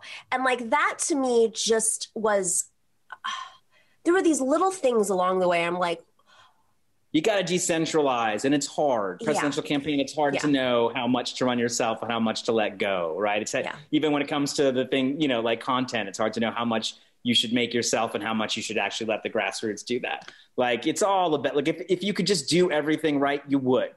Uh, and that's why it's interesting. Like you can't do everything right uh, and you have to make decisions that are you know that are contradictory and I think this is what people forget about politics sometimes. It's like, why didn't you do this? You're like, because they did something else. That's why. Right. You know, they took that exact money they would have done for that and used it on something else. Well, because ultimately, I mean, as you said, it, it does come down to these relational approaches. And that's the politics is whether it's relationships in the Senate, whether it's relationships uh, with the media and how you deal with those relationships in the media. MSNBC, for instance, you know, declaring them your nemesis is not going to guarantee that they do any better coverage of you, frankly. you know, and like also we know MSNBC yeah, is not on our side. Yeah. You, like you get a quick high off it because everybody mentions yeah. it real quick, but it like doesn't actually feel good and doesn't really. It's not good for your body. Yeah, it's really. I mean, it's tough, especially when they go after you. I mean, I, I, I personally have moments where I sometimes want to call out certain reporters who've been nasty, um, and then I have to stop and say, "Don't declare war with someone who has endless supply of ink. Don't do it." Exactly. But I mean, okay, let's let's just real quick uh, assessment of the the Biden campaign and best strategy, worst strategy that they've done um, before we wrap up. Putting you on the spot. Best strategy was, I think, running a low key campaign without that totally blowing up in their faces. Hmm. Uh, because I do think like less was more. You know, this was sort of as long as the Trump, as long as the focus was on Trump's handling of the pandemic. And once Trump got COVID, there was no way for him to like, you know, sneak out of that well. Uh, to actually sort of stay out of the way was as important. A do no harm campaign. I think they did that pretty successfully, and I think that's not something that's just like, oh, they hit him in the basement. That is not what I'm saying. I'm saying that takes campaign staffers a lot of time, a lot of like relationships, a lot of phone calls, a lot of apparatus, a lot of like it really does take an organization to do that. Um, I think the worst thing um, would have to be sort of the the really open embracing of so-called moderate Republican elements into the party. I mean, I sound like a scolding parent, but these people aren't your friends. Like you don't, you should not be inviting them over. I can't think of any other party in the world especially now that I'm sort of working more internationally, that does this. I can't imagine Labour in UK or the Partito Democratico in Italy actually having an important congressional a congress of their party where they invite the opposition in. Yeah. And I think people don't realize the real insidiousness of this Lincoln project. Um, besides the fact that it doesn't seem to be particularly effective and seems to be a huge money suck uh, from Democrats. Exactly. Uh, is that they are harvesting data in places where this moderate messaging works. And that means that, like, Texas and Georgia are immediately in the easy crosshairs to flip back at minimum investment, while Democrats will have to spend maximum investment going door to door, you know, trying to be like, I know Biden hasn't gotten you your check fast enough, but like, I swear we're good for it. That's that's fascinating. So essentially, they're using this election to and, and alignment with with Biden to use the data from that to basically flip on Biden later. Um, get the um, Reagan Democrats back where they want them to be. Yeah, exactly. Well, I mean, it's it's it's fascinating. I mean, I understand some of the strategy in appealing, like as the the man of character and taking endorsements from like Cindy McCain or whatever, but like that could have been enough. You didn't have to actually, like you said, invite them into the party. Um, Arun, such a pleasure please come back soon. Next week maybe uh, we'll talk about what, what, what's happening next. And uh, be well in berlin get some rest. I know it's late there. You'll be up. You'll be wa- well actually no you'll probably wake yeah. up and see what's going on. I'll be i'll be like you know taking 15 minute tuck naps like this. All right take care. Ciao. Next up, we are going to look at uh, Pennsylvania, see what's happening on the ground there with Rep Rabb. And I think Angela Lang in Wisconsin might be having some tech issues. Dorsey, how are we with that? She uh she's not no what does no mean? Like yes she's in or no she's not. Sorry. Not in. Okay let's just go to chris rabb uh, representative rabb the 200th district of pennsylvania. He is a regular on the show. Man not outside. I'm really surprised. I'm not i'm you know you've been outside. I was expecting you to show us some long lines uh, I thought you were going to show us like some of the protests happening. Uh, Rep Rabb, you're on mute right now. There you go. Hey. Hey, how's it looking out there? It looks amazing. Amazing. I haven't I haven't seen the turnout like this ever in 18 years. Interesting. So when you say amazing, um, I like I, I, think I told you last time you were on the show that in 2016 I I was probably in your district I think um, going from polls to polls to polls to see how turnout was. And it was very depressing to hear poll workers talk about lower turnout than than previous years presidential years of course. So is this like Obama level? Is this more I think that? it's gonna I think it's gonna surpass Obama level. Wow. Yeah. pretty incredible. Now have you heard of any active voter intimidation happening as as folks have been discussing um, in Pennsylvania? Not a single occurrence, and I've been preparing for this. Not a single yeah. occurrence that I've heard of or been reported to me um, as both a state rep and also as a ward leader. So I represent mm-hmm. as a ward leader 11 polling places, um, and our ward has the highest voter turnout in a very blue bubble. So uh, this is where they would come yeah. particularly focusing on predominantly black polling places. And we've we've heard and seen nothing. Now, you know, the question I have is I'm about a block away from my polling place, and uh, there were some uh, some folks in 2008 who tried to show some muscle. Um, th- those are the polling places I would go if I were trying to intimidate. Is would be you know, predominantly black, um, active polling places in the city, but but easy to reach um, from the suburbs. Um, so that could happen because um, in a number of polling places that have high turnout, the turnout in the evening at after the work uh, rush, um, that it's considerable. So I could see that happening. Um, I could see that happening. So we'll be prepared, but nothing in the in the first um, many hours. You know, there was word uh, uh, maybe a week ago that Trump was pulling back on Pennsylvania a little bit, but then he gave a speech in Scranton. I think it was more just to taunt Joe Biden than sure. some sort of real. I mean, who knows? Uh, does it seem like they're not as organized in Pennsylvania anymore? I mean, do you feel anything like a difference in the air? Yeah, rallies is not GOTV. Rallies is just to soothe his his aching ego, um, and that's not how you win elections. And I'm not really convinced that. Um, I, am not convinced that he doesn't already know that he's lost. Mm. To be perfectly honest, um, just like in the first election, mm. he, he he did. I don't think he planned to win. Mm. He wasn't prepared to win. Um, think it was just to you know sell more books and resorts or whatever. And so I don't get the sense that, and he said this at rallies, like, what am I going to do if I lose? Who does that? Who does that? So I'm not really, and you know, he's his own worst enemy. So no yeah. matter what nefarious plans people attribute to him, you know, you're not supposed to uh, um, underestimate your adversary. Right. But I genuinely believe he's aggressively stupid, and um, just you know, even a broken clock is right twice a day. So knowing how to talk to folks at a third grade level, it, they say is good for communications. But if that's really the level he normally talks at, then you know I think that just helps him without him being some criminal mastermind.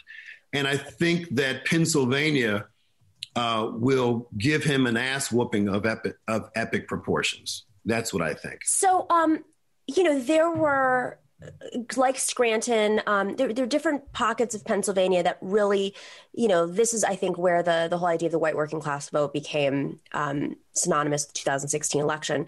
They, there were, were, were voters that had supported Obama, um, who turned on Hillary Clinton and, uh, you know, used the trade deals that Trump ran on. There were union leaders who had never they've only voted Democrat their entire lives. I mean, I went back and watched a documentary from a couple years ago on that um, that voting population, and I'm just very curious to see like, is there a sense of whether or not those leaders have shifted? Um, who you know their membership listens. I mean, it's it's it becomes part of the culture to realize that. I, I mean, it, I don't know. I mean, I'm just I'm, I'm I really don't have a sense of like what that pocket of Pennsylvania that did turn Pennsylvania red is looking like well, right now. I mean, look, I mean, Pennsylvania is a purple state right. that has has gone Democrat for you know a number of election cycles on the presidential level. And this was an aberration. It was not indicative of the culture of the Commonwealth because he only won by 44,000 votes. So it's not a, a mandate by any stretch of the imagination. Um, this was um, a, a very novel candidate shaking things up uh, who is running against a very unpopular Democrat with the long resume, right? And it's apples to oranges. It is apples to oranges from 2016 to 2020. Right. It, it, there are just so many things that have changed. One is we we know his track record. We know what he's done and how poorly he's done it, and how many lives have have uh, fallen as a result of his ineptitude. Um, so there's no more there's no more glitter there right mm-hmm. so he has a very loud and loyal base that maybe has sustained itself but maybe has shrunk and been become louder but he, who is he building? I mean, his base is not expanding, and the He's very building people, his coalition, no, right? Exactly. There's yeah. no coalition, and th- these uh, these vaunted um, white suburban women, um, you know, do not appear to be uh, they seem to be falling out of love with him. Yeah. Um, and I also don't know how Republicans who are not hardcore MAGA folks are going to come out if they come out at all. They they may vote for Biden or they may just stay at home, but I don't see them uh, walking in lockstep behind him because he's a Republican. I just don't. So, so this, I have a, an interesting question for you. Um, there's there are those Republicans that are going to vote for character and decency and all the stuff that Joe Biden's been saying instead of uh, voting against, you know, Donald Trump. But down ticket, they still might vote for the Republican state senator on the ballot, the rep- Republican rep. And that's really hard right now because they're still turning out. Obviously, Democrats are too uh, at record numbers, but your you know, the, the legislature in Pennsylvania is very, very close. So where yes. do you see that lining up? That's a great question. And we have no idea until after eight o'clock because you're right. For those of us who are uh, state lawmakers, we have small districts. I represent 65,000 people. Now, granted, that's large for some states, but 65,000 versus 13 million that a U.S. senator or governor represents. Um, and state senate, it's around a quarter million. Yeah. So there is a lot of ticket uh, splitting where they're like, okay, I don't like the guy at the top, but I'm voting for my person. My person is good. They're not a, a joker like the rest of the folks, right? So that happens. But the way we got early voting in Pennsylvania, well, you paused out. Sacrificing straight party uh, voting. I lost the last thing you Did said. You, you cut out. You cut out for a second. In order for the bill to pass to get uh, no excuse mail-in balloting, um, we had to give up um, uh, straight party voting. So you could press one button in Pennsylvania and all Republican or all Democrat or all Green, what have you. And now that's no longer the law of the land. And as a result, hmm. um, there could be conservative Democrats um, who are in trouble if they say, you know what, I'm just going straight Republican or the converse, right? Like I'm going to go with Biden at the top, but my my Republican, he's not really a a Trumper, you know. So we we don't know how what the impact is, positive or negative, based on who's at the top of the ticket, and it's anyone's call. And they're going to be very close races, such that we may not know who is going to be in the majority um, uh, tonight, um, and that could last because for you know for your viewers, we have mail-in ballots that can be accepted through Friday at five o'clock but the, the Supreme Court, the U.S. Supreme Court, may come in and say, nope, can't do it. They're, they're kind of put us in a holding pattern. Um, and the problem with that is they allowed us to continue, but then when we have the election results tonight, they may change their mind, which is deeply problematic. Like, why would you have to wait to see what the election results are at the polls to determine if people should have their ballots counted if they did everything they were supposed to do and they were postmarked by November 3rd, et cetera, yep. et cetera. So we're not going to know potentially until, um, and then we, we have provisional ballots, overseas ballots. I have colleagues in the state house who have won by fewer than 100 votes, uh, like maybe three of them. Wow. We have a lot of competitive races, largely in, in suburban Philadelphia, in the counties and the collar counties, where most of this uh, the pickups can happen. And so we we may not know for a week. And how many um what's the the count? Like how close is it in the legislature right now so we have to we have to net nine so if we lose some incumbents we're to have to make up for that with an additional nine um, out of uh, a, a, legislature on the House side of, of 203, we're the largest full time state legislature in the country. And we only need four seats in the Senate. We have 50 uh, members in the Senate, and we we could pull that off depending on how strong Joe Biden's coattails are, and we just don't know. Rep Rabb, always a pleasure. Good luck. Can't Thank wait to you. see. Uh, maybe next week we'll have some results for you from you. Um, but it's just always a pleasure, and, and and thanks for for joining us to give us an on the ground perspective. Always glad to be on. Okay, guys, we're going to take a quick one second break um, and we will be back to discuss. Bernie Sanders launched an organization a few years ago called Our Revolution. I'm sure you know it. Our Revolution rallies more than 500,000 voters this election, making 3.3 million voter contacts. Uh, we will have the executive director on to discuss just that right after this very quick promotional break to make sure that you're subscribing.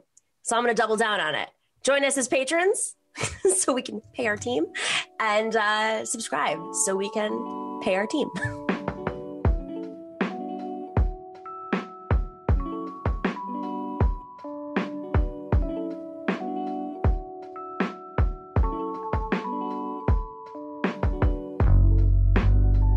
Welcome back to the Nomiki Show. All right. Our Revolution, uh, of course, it was launched after Bernie Sanders' primary run in 2016. Uh, it is an organization that is there to basically organize a political revolution strong enough to challenge the structural forces that threaten our survival for society. Full disclosure, I was once a consultant from our, our revolution uh, when we were in the DNC chair fight, um, but I did not work with Joseph. Now, you have to connect, I, I have to say this right. Guy Varghese. Is that right? Varghese. Guy Varghese. Why did I not know that? It's like sometimes people I've known for 15 Sorry. years won't say my name right. I'm like, how do you not know how to say my name? Yeah, I know. I've had this problem since childhood. It's a good problem to have. It's okay. I'm, I'm okay with it, but as long as I, I say it properly. Um, thank you so much, Joe, for joining. I, you've got some big news. Appreciate it. Uh, so, you guys, uh, there has been an amazing effort to rally voters across the country, make voter contact. Can you talk a little bit about like the, the work that you've been doing this election cycle? Sure. Um, we are powered by a grassroots army of volunteers, and over the course of the last month, we've done GOTV uh, virtual rallies in states all across the country. We've engaged close to uh, a million people on those virtual GOTV rallies. Uh, we mobilized uh, tens of thousands of volunteers, and we've made close to 4 million one on one voter contacts. So it's a dramatic uh, surge of progressive energy in this moment. Now, that being said, uh, I think part of the reason we're seeing that is because we endorsed 450 candidates going into whoa election. Yeah, 450, 88% are down ballot. Wow. So this Wait, is so- bigger than Biden. This election. So I'm really curious about this because there's this whole theory that you know, and this is uh, some of the neoliberal attacks on our revolution, some of these stories that went out a few years ago about like, well, their win record's not that great. And I was always like, yeah, have you seen the Democrats' win record? You lost 1,200 seats when Obama was president. Like, come on. But the whole theory is like, oh, well, you can't endorse too many candidates because, you know, then you won't win and you need a good win record.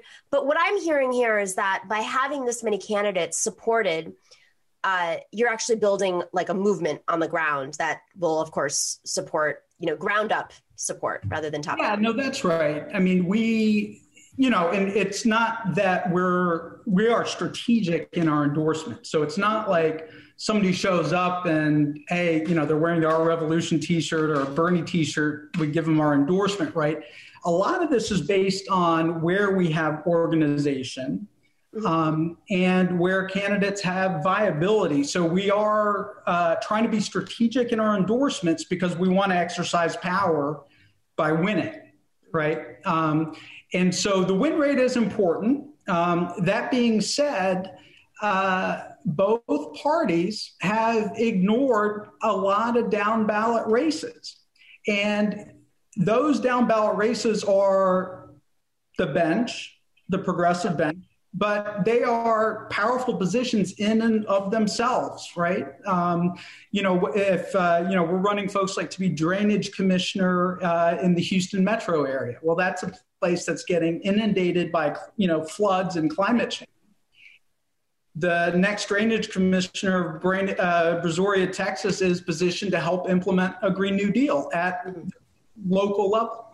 Um, you know, and I think that's what's exciting. So there's a tremendous amount of energy uh, around trying to win, right? Trying to get people in positions of power where we can advance our agenda systematically.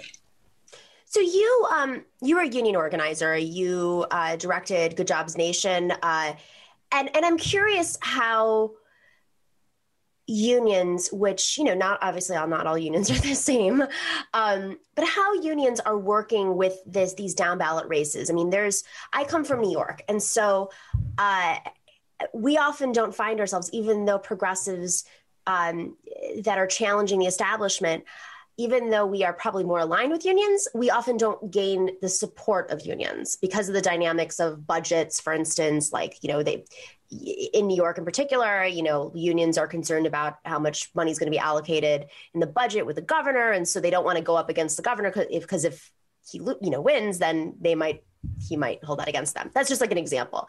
So how how are unions working down ballot right now? Are they working more with progressives? Do we do we see this kind of organizing? I mean, I think um, even now, uh, and I say this as someone who you know spent two decades in the labor movement. Yep. Um, you know, I still feel like they're insular. Um, and, you know, they, uh, you know, in many ways, these are uh, organizations that started out as movements but became bureaucracies, right? Um, And when you have those bureaucracies, walls go up, and there is a little bit more of a reluctance, a caution to partner with popular movements, right? I mean, you saw that around Bernie's first run. Right, even though Bernie was great on all of the issues, right? I mean, I I helped organize the strike in Washington where Bernie and Keith introduced the fifteen dollar minimum wage bill back in 2015. Unions yeah, unions were not uh, willing to uh, take that risk. And I still see that, although I think it's beginning to change. I think it's beginning to change. Um, so let's think about what happens moving forward. Uh, you've, you know, our revolution has made these phone calls, investing in in local candidates upwards, uh, which helps the top of the ticket. Un, you know, it's undeniable that that that they work hand in hand, and this is a wave year potentially. Uh, but say say we Biden does get elected, where does our revolution move in pressuring a new president um, potentially in in really taking on these progressive solutions to to a crisis that I believe uh, there are no other options. There's no incrementalist way out of this crisis. No, I think that's right, and I think it is imperative, uh, you know, on the progressive movement to move left to be bold. I think that starts right after the election.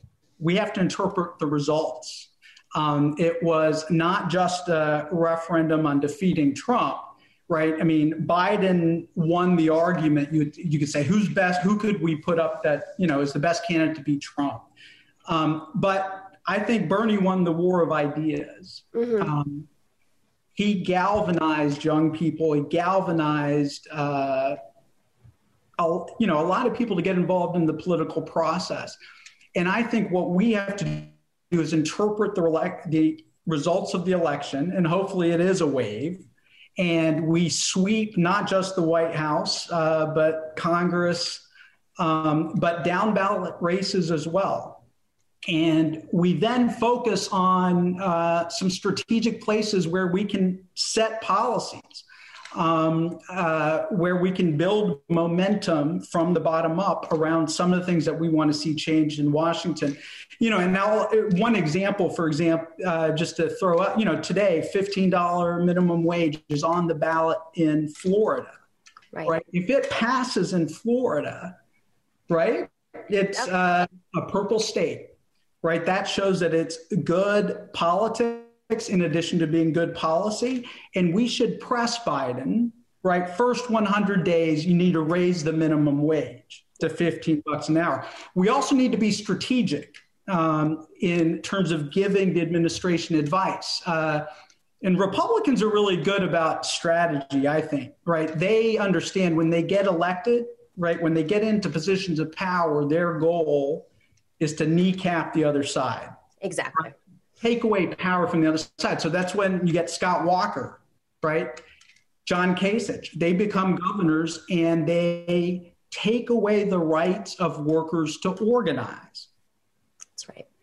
They destroy unions. So for us to be strategic or progressive movement, we've got to push Biden to lead on growing the American labor movement that's got to be a first 100 day priority. We, if we're going to succeed in creating a progressive America, we have to create organization. And the best way to do that is uh, to do it through workplaces and to do it through uh, workplace organization, and that's unions. And, you know, so I think we've got to go left. Um, and we've got to push and but we've got to be strategic to build power um, and to take uh, you know popular items like 15 um, and push them over the finish line very quickly. Right. I mean, because listen, I, I I live in New York. Fifteen dollar minimum wage. We've been fighting that for ten years, and if if you really want to survive, I mean, there's been a national analysis of this. In any major city in America, you have to be making upwards to $34 an hour to pay for a one bedroom apartment in yeah. many cities in America. So, you know, we, we have to move quickly on this. Obviously, it's different wherever you are, and you have to factor in small businesses, and, and there's a lot of different conditions here. But these are the movements and these are the items that you know Republicans have had such so strategic about like kneecapping us, as you said, that $15 minimum wage wasn't even on the table. like it's half of what it would take. Um, Joe, I am so grateful to you. We're, we're running out of time. I know we've been running long, and I would love to have a longer conversation with you. So please come back on, um, talk about next steps, and and be well. Keep up the amazing right. work. Thank you. Bye bye. All right. All right, let's uh, let's talk to a Trump supporter. Let's figure out what's going on with their heads right now. How are we feeling? Scottie Nell Hughes. Oh, switch it up, Scottie. You're sideways. Scottie, wait, you're sideways. Flip your camera. there you go, and and you're muted too. There we go. Perfect. There we go. Hello, Scottie. Scottie is back. Uh, you know, you you were up. Oh, we lost your video. Oh, sorry. There we go. I'm back. We're having a lot of technical issues today. Angela Lang, for those of you guys who wanted to see if she had some technical issues, we had her and then we lost her, but we're hoping to have her on this week uh, so we can talk to her about what's happening in Wisconsin. Now, Scottie's here. Scottie, all right, you were a Trump surrogate in 2016. You were on CNN as a contributor. We used to go to war with each other on every cable news network. But one thing that we had in common at that time was we understood that the establishment was uh, the big business establishment. We just had different solutions to these problems. Was was really what was uh, kneecapping working people across this country. Now Donald Trump has become the establishment. so how? What message? I mean, it's just I, I don't I don't understand right now what what his message is. It seems like his he's not trying to build a coalition like he was in 2016. I mean, do you do you think that's the case? What do you what do you think is happening on his campaign? well, we're we're six hours out. We're going to see with whatever he's doing if it's successful or not. Nomiki, we're just well, a few hours out by tonight, but. and that and that's a big question right now. That's and, and, the response that comes to it. I'll be honest with you. I'm in D.C. Um, I agree. What is his message? I, there's a, it's kind of all over the place, and especially in the issues that I want to know about. I still do not believe we have enough of a clarification on the foreign policy, but I can't say that anything about the other side either. I think we focus so much, you know, when you if if you would have had the candidates on, Nomiki, you probably would have spent two minutes and five minutes on the coronavirus. You would have spent about healthcare, but you would have tried to hit all these issues, especially mm-hmm. if you knew those questions had already been answered. You wouldn't give just this stale interview. Both candidates have done a poor job of getting their platform and their policies out outside of just these two or three issues that I just felt like they were regurgitating every time they did an interview he has become a bit of the swamp, the people around him. That's been the most disappointing part of the last four years. But I will tell you this if he is reelected tonight, um, hold on to to your knickers because he's not going to care because he's going to understand that he's just gonna. We knew he was gonna be a wrecking ball like Miley Cyrus, and uh, this time he's bringing the the bulldozer with him and every other construction site equipment, and he's going to tear the whole place apart. Wow. What, you're saying that in a good way or a bad way? I can't quite figure it out. Well, I think it's a good way because if we've learned, and this is whether you're a, whether you're Republican, Democrat, Independent, Libertarian, um, I think we've learned that our government is not good. There's some major parts of, of whether we're talking about the intelligence, whether we're talking about the uh, State Department. There's some really bad parts of our government. Now, even if you're mean that a liberal, you get rid of your government and, and replace no, it with you don't, Betsy DeVos you business. Like, but you rat out. No, well, you. Erik Prince and Betsy DeVos running the government is not necessarily a solution to the problem and and I can understand and respect from that perspective. From others, some might say, you know what, I'm pro charter school. I am pro school choice. I want parents to have more decisions. They might like Betsy DeVos. They might not like everything about her. But in this case, we have learned that there's some real rats within the government. Can I mean, and these are rats that are not just there for one administration. They're rats that have been there for decades. And these rats need to be rooted out, um, especially within our intelligence community right now. I mean, when we're spying on American citizens, we have to get to the root of that. That's got to stop. I, I, I, hear you on that. Um, and that's something I think the left agrees with on segments of the libertarian right and, and maybe even some supporters of Trump's. But with that being said, it's not like, number one, Donald Trump didn't have the opportunity to prove these messages that he, he had four years. He had the Senate, and, and part of that, he had the Congress, okay? So he did nothing about the intelligence community then. Um, and, and, and second to it, like, hi, we have crises of, of existential crises on our plate right now. And Donald Trump has done everything in his power, not just to not deal, to exacerbate those crises. And part of me thinks that there's some sort of financial motivation, disaster capitalist approach, which is very much, you know, something that happens in these crises. Never let a crisis go to waste, as Rahm Emanuel once said. Uh, I just don't understand how that's not the issue that's on your mind right now. How he has exacerbated COVID, how he decided, you know, talk about a wrecking ball to government. He eliminated the CDC basically. Um, and look what happened. You know, hundreds of thousands of Americans have died, millions have been sick, and now we, have, we are in economic spiral to worst level since the Great Depression. And he is doing nothing about that. Well, and this is once again where we're probably going to disagree. Uh, I, I disagree with that because the president did say over and over, I will sign a clean bill. The problem is, once again, like everything else works in government, there was so much pork added onto that uh, to that bill that had nothing to do with actually getting real relief to the streets of America. They wanted to attach every little pet project, every little congressional uh, pushback, kickback that they could get. Clean bill Let's do a clean bill that actually brought immediate aid to the people of America, to our small businesses, and that's it. Save all the other issues for, for debate down the road. And de- the Democrats in the House would not do that. They did not want to give a win to the Republicans. They did not want to give a win to Trump. Mitch McConnell is in the Senate. Let's start with that. Number two, it's not like he's. It, it, but you I need the House. You got to have the House. I, I, love when when the president's like, "Oh, it's it's it's the House's fault. It's the House's fault." You're the president. You, if you don't understand how Washington functions, and first off, the bill that you presented, hi, it's it's it's a good like eight months late eight months late. People are haven't paid their rent to push eight this months since May, and they no, they have not. They didn't have a real solution in May. There was the Heroes they, Act. They, they decided to push back on that. They gave a little bit of money. As you know very well, you know the cost of living. And I know you know this. I know you know that this should be bigger.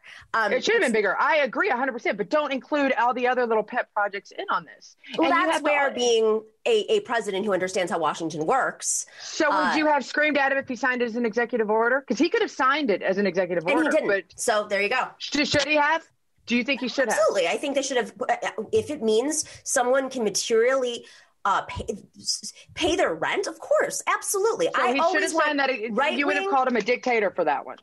No, I wouldn't have. I would have. I, I've always said if he were to any money right now is money that helps people feed their children, uh, take care of their healthcare costs, pay their rents and their mortgages, the gas to get to work. Any money right now is good for the American people. Is it enough? Of course not. Um, Scottie, real quick before we tie up, uh, wrap up. Prediction. I mean, I I hate saying prediction because I was told not to do that. Actually, wait, I shouldn't say that. Okay, this is my prediction. What do you think the rate of turnout's going to be? I am going with sixty nine percent. I know that's big nationally. That's big, but I, th- I, think nationally, I think it's going to be that way. I think that that both sides are engaged. I will, I will actually be closer to you. I'll, I'll maybe get sixty five percent, but I still think that I think that's really, really good. Um, and Nomiki, just real quick, credit to you. This is where you and I. This is why we get along. I agree with you. Get the money to the people, and I. W- this is why they need to listen more to us. If we can find that common ground, um, it helps people. I, I, agree. Big turnout. Cautiously optimistic. You already have the Biden campaign um, saying there's other pathways to the White House besides Pennsylvania and Florida not what you want your senior staff putting out there on Twitter. Uh, that kind of shows that they're kind of you. Keep, you and I both know you can't get anywhere without going through Florida, and that's not a bad thing. So uh, it kind of makes me that wonder. Was, that was one red flag. Stopped Hillary in 2016. Um, I remember exactly. the moment when, way before uh, they called it, we were sitting there at Sirius XM looking at Florida, going, "Oof." Anyways, we'll see. Uh, Scottie, it's been a pleasure. Hope to have you back on soon. We can debate. We'll pick a topic and debate it like we used to. Fun times. Fun times, good times with Nomiki. Bye. Bye. All right. Uh, before we wrap up, we have to talk about the state of, of, of essentially the map, like how it works. What's what's going on with these districts? I mean, we're talking about Pennsylvania and and, and Florida with gerrymandering. Um, that's also on the line here with state legislatures. We just talked about Pennsylvania. Uh, we're going to have David Daley join us right now. Is he ready to go? He there he is. Hello, David Daley. Uh, he is the author of Rat effed why your vote doesn't count and unrigged how americans battled back to save democracy. Former in chief of salon thanks for joining us david and oh, for your patience. No problem. A busy one day. of those days crazy days yes we're you know tech issues people on the ground blah blah. Um, so, David, we had Representative Rabb from Pennsylvania on just a few minutes ago, and he was talking about how while they could even under they, they could possibly know the results of the presidential election, if it's cut off and they don't look at the ballots, it could affect the makeup of the legislature. And of course, we're going into redistricting very soon, um, and this is what you write about. So I I want to get a sense. Let's just start off with that. What is on the line right now, given the voter suppression that's happening everywhere the, around the country, um, with these mail-in ballot situations? Uh, what's on the line with redistricting in states like Pennsylvania and others? Everything is on the line as far as redistricting. This is the crucial year. It's 2020. We redistrict after the census. So election years that end in zero, they matter more because right after that, state legislatures redraw not only the state legislative maps in these states, but also the congressional delegation maps. And Republicans had the upper hand on this in 2010. They set out with a really deliberate strategy called REDMAP, designed to win state legislatures in Pennsylvania, in North Carolina, in Florida, Michigan, Ohio, Wisconsin. These states sound familiar, right? Because we talk about them with regard to being competitive swing states, and we talk about them as being the key states as far as voter suppression activities. Um, the legislatures in those states have passed, you know, voter ID bills and eliminated days of early voting and closed precincts. Oftentimes, have made it harder to to vote in the middle of a pandemic. Right back in April in Wisconsin, the state legislature actually sued to force voters to show up in person at the first height of the pandemic back in the first couple weeks of April. So all of these state legislative seats are on the line this year. Republicans managed to hold on to all of the chambers in all of those swing states this entire decade, even though in many elections, Democrats won hundreds of thousands of more votes. Mm-hmm. Democratic candidates in Pennsylvania won more than 300,000 votes more than Republican wow. candidates and yet Republicans hold these huge supermajorities. In Wisconsin, it was 200,000. And so, you know, the key states, as far as redistricting, you know, I'm not optimistic that Democrats are going to win a chamber of either uh, either chamber in Pennsylvania. Wow. Those have simply been gerrymandered in such a big way. But the Democrats have the governor in Pennsylvania right now who can veto a bad partisan map and they control the state Supreme Court. So, uh, so Pennsylvania will have a fairer map in the next decade. The states where this is going to be most crucial Texas, nine seats separate Democrats from a seat at the table in redistricting. Interesting. Nine seats in the that House. close that close. No it was 101.49 at the beginning of the decade. Now just nine seats. Oh. I am told the Democrats feel very confident about seven of those and that there are 11 other targets. So if they can pick up two, that is huge. North Carolina, Democrats need to pick up either five seats in the state Senate or six seats in the state House in order to have a seat at the table there. The governor does not have any say in redistricting mm. in North Carolina. So it is flip a chamber or be on the outside looking in for the next 10 years in both of those states. So, I mean, it's really fascinating to see how fast Texas was able to bring in that many. This is also at a time um, uh, when the Democratic Party, of course, sucked resources away from state parties. And so they, uh, there was the shellacking um, that President Obama said that, that they got in 2010, which was a really bad year to get shellacked. really, like you said, a zero year um, that affected. Uh, just affected so much, and and of course, you know, Obama could have said like, "Oh, well, let's put some money into state parties," and you know, start. But still, with that, they still were able to turn around those seats. Uh, did that happen just in the last couple of years since this this Absolutely. Democrats, Democrats made good headway in 2018 good. in Texas, um, and they are set up to do it again. You saw with Beto O'Rourke's campaign yeah. uh, that uh, Democrats were able to really mobilize in a statewide race.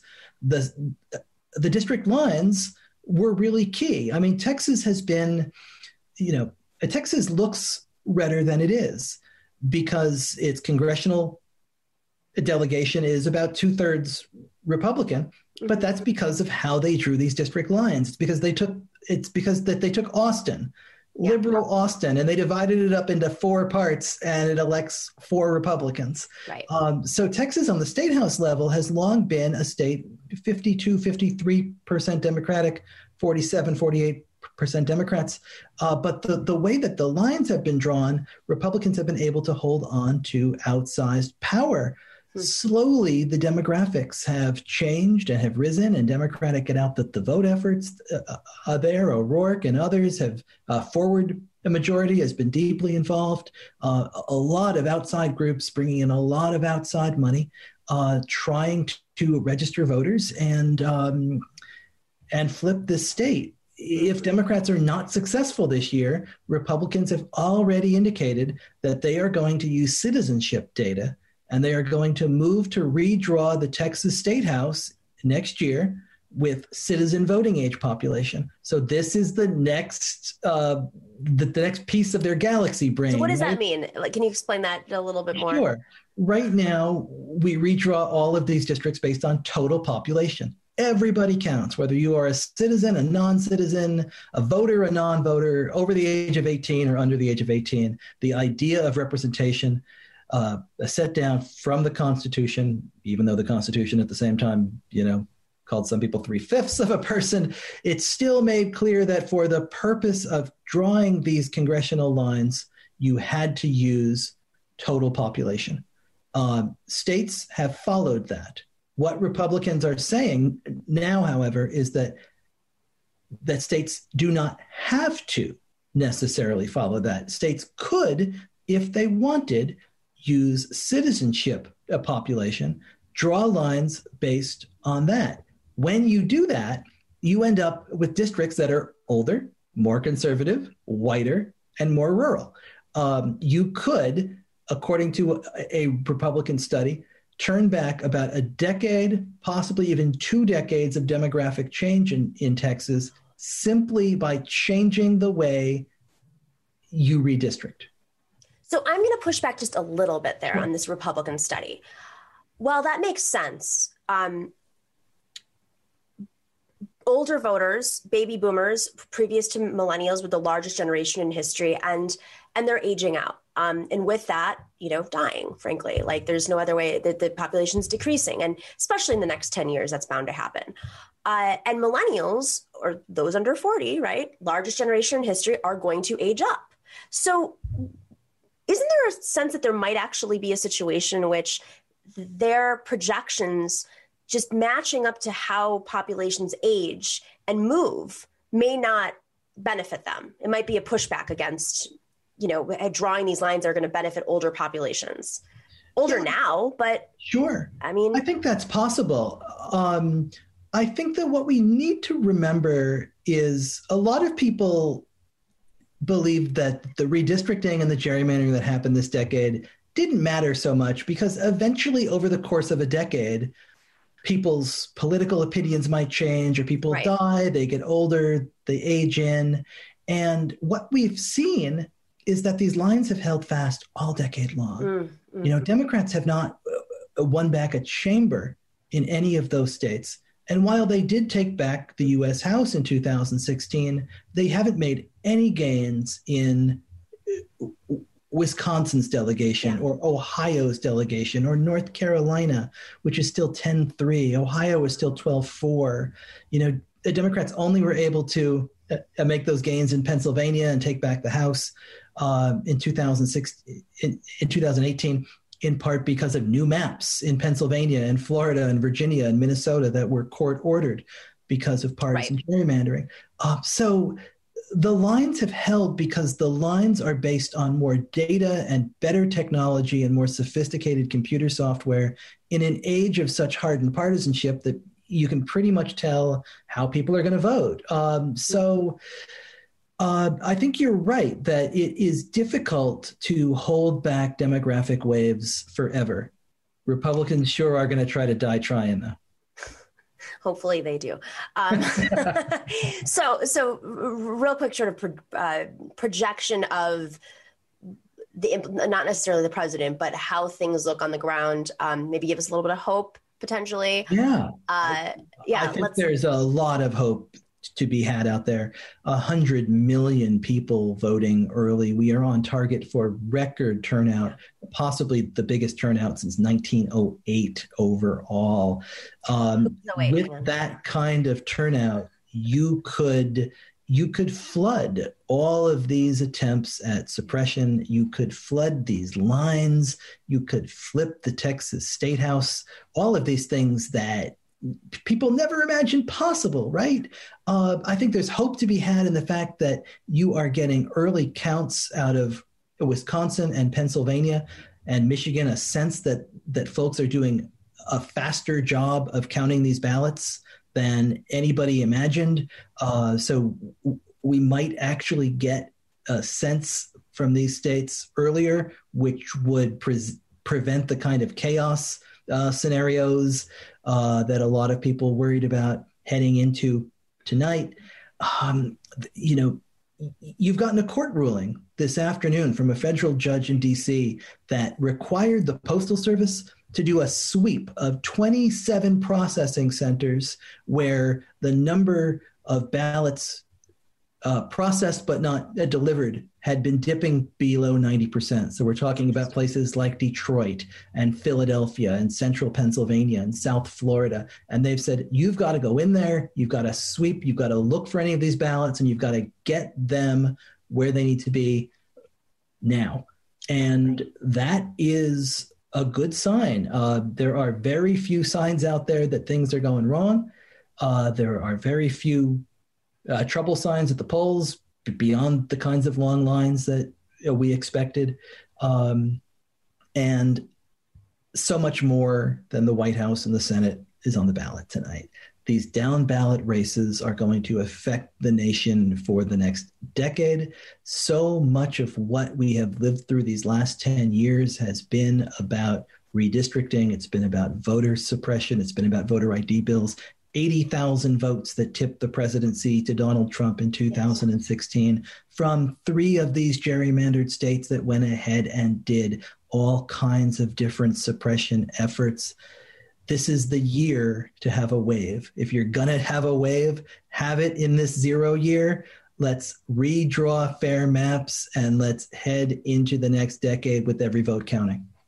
David, I am so happy you do this work. I mean, I it's really just such a shame that Democrats did take their eye off the prize. Um, and and and we're very focused on the presidency, um, the last cycle or the last presidency, and so I'm hoping there's been an awakening, and your work um, is a big part of that in, in in helping us understand what's the strategy of the Republicans the next time around.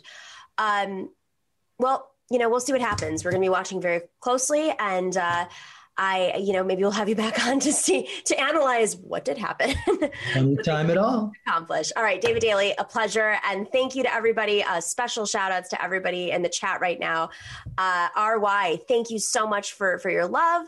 Uh, lovely pariah qu- quote says, "If the discussion is intelligent, fact based, honest, and I'm for guests from across the political spectrum, I'm very very rarely happens now or for the past 40 years. Best kudos uh, but kudos for Nomiki's efforts. That was because we debated a Republican uh, Trump supporter. Mm-hmm. And thanks to Professor Harvey K and everyone in the live chat. Uh, special thanks to MIDI doctors and Jules for working the algorithms. Quick little promo: we might do some lives tonight if some stuff starts to break. So um, make sure to click that little bell. If you're not already like subscribing uh, on our channel, make sure to click the bell too, because you'll get an alert.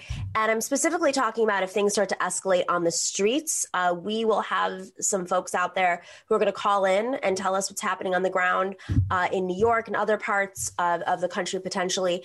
But we, we want to make sure that we're covering whatever could happen. I mean, maybe nothing happens. Maybe we go to bed. Maybe we don't have anything to talk about. I remember in 2016, I was on air all day. And uh, clearly we were shocked. So um, it was very tough. It was very tough the night of the election to not be able to officially call it. And then they did, of course, call it for Donald Trump.